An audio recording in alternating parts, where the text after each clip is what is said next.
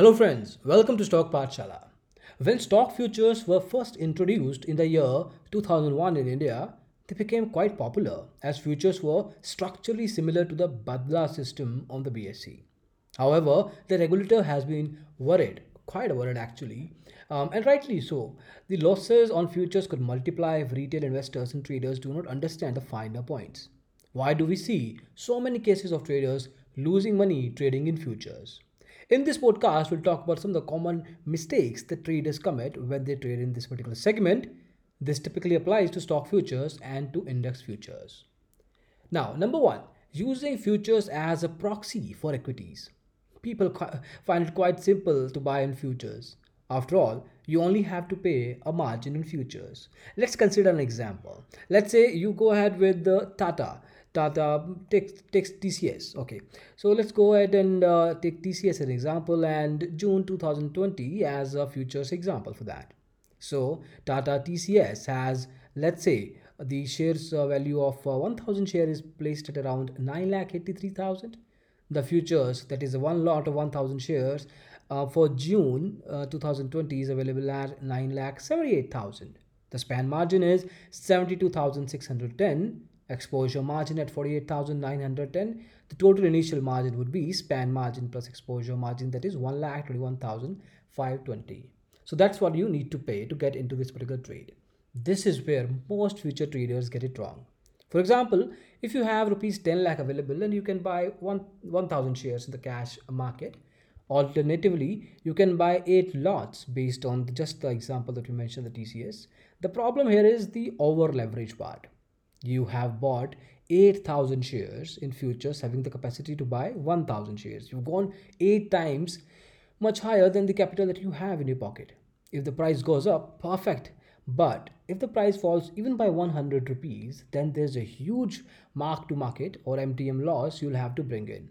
Else, your position will be cut at a loss. That's the number one mistake a lot of traders do when they enter into futures trading.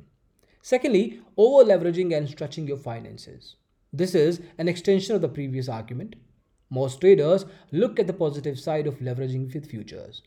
In case of T C S, traders tend to believe that with eight times leverage, you can actually make eight times the profit. What traders tend to ignore is that it can also mean eight times the losses. That happens very often when you stretch your affordability based on the initial margin you have to pay. Number three, not preparing for M T M margins, mark to market that is. The example that we just discussed of T C S only shows you the initial margin that you have to pay. If the price goes up from that level, then you are absolutely comfortable. Let's assume that the price of T C S falls by rupees eighty overnight due to weak guidance post-market.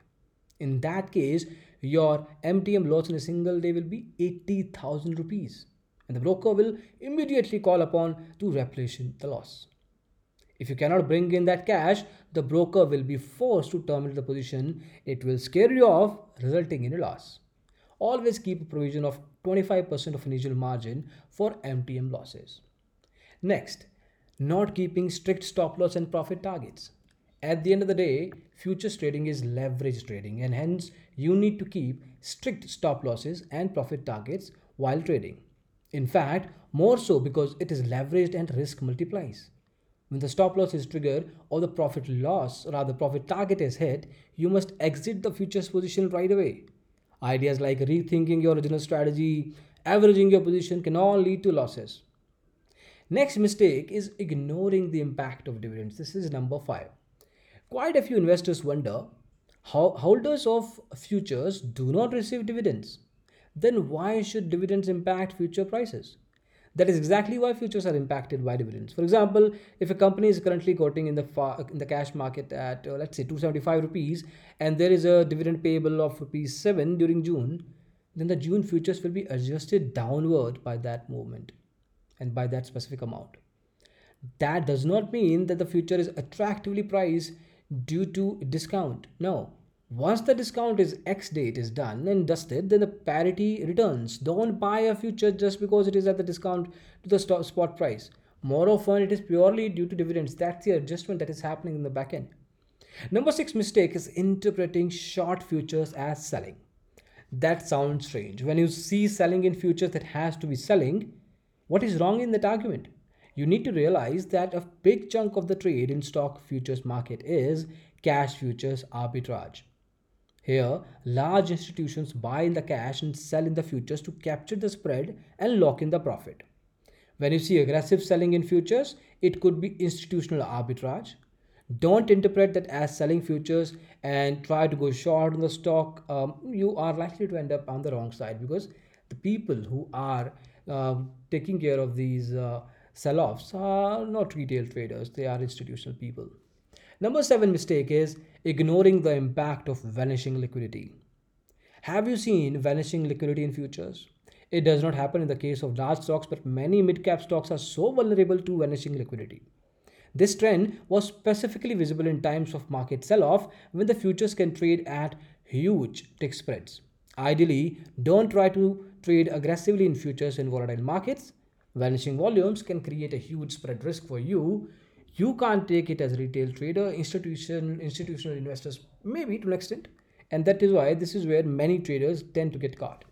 And this is primarily the specific seven uh, mistakes that the traders do in futures trading. It gives, if you have to go ahead and take some experience before you actually um, not stop doing these mistakes, you might actually do that. It's, it's good to learn from your own experiences. But then if we are putting it out in the open, it makes total sense when you uh, find yourself in such a situation, take an appropriate decision.